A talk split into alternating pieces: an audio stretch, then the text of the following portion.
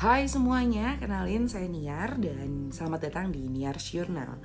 Niar's Journal ini uh, merupakan kelanjutan dari, bukan kelanjutan sih ya, sisi lain dari Niar yang enggak secara visual tapi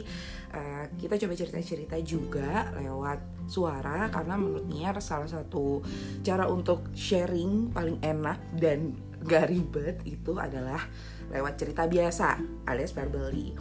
dan uh, Niar tuh pengen banget sih sekarang akhir-akhir ini kan kita sering ngomongin mimpi ya maksudnya kayak kita udah umur uh,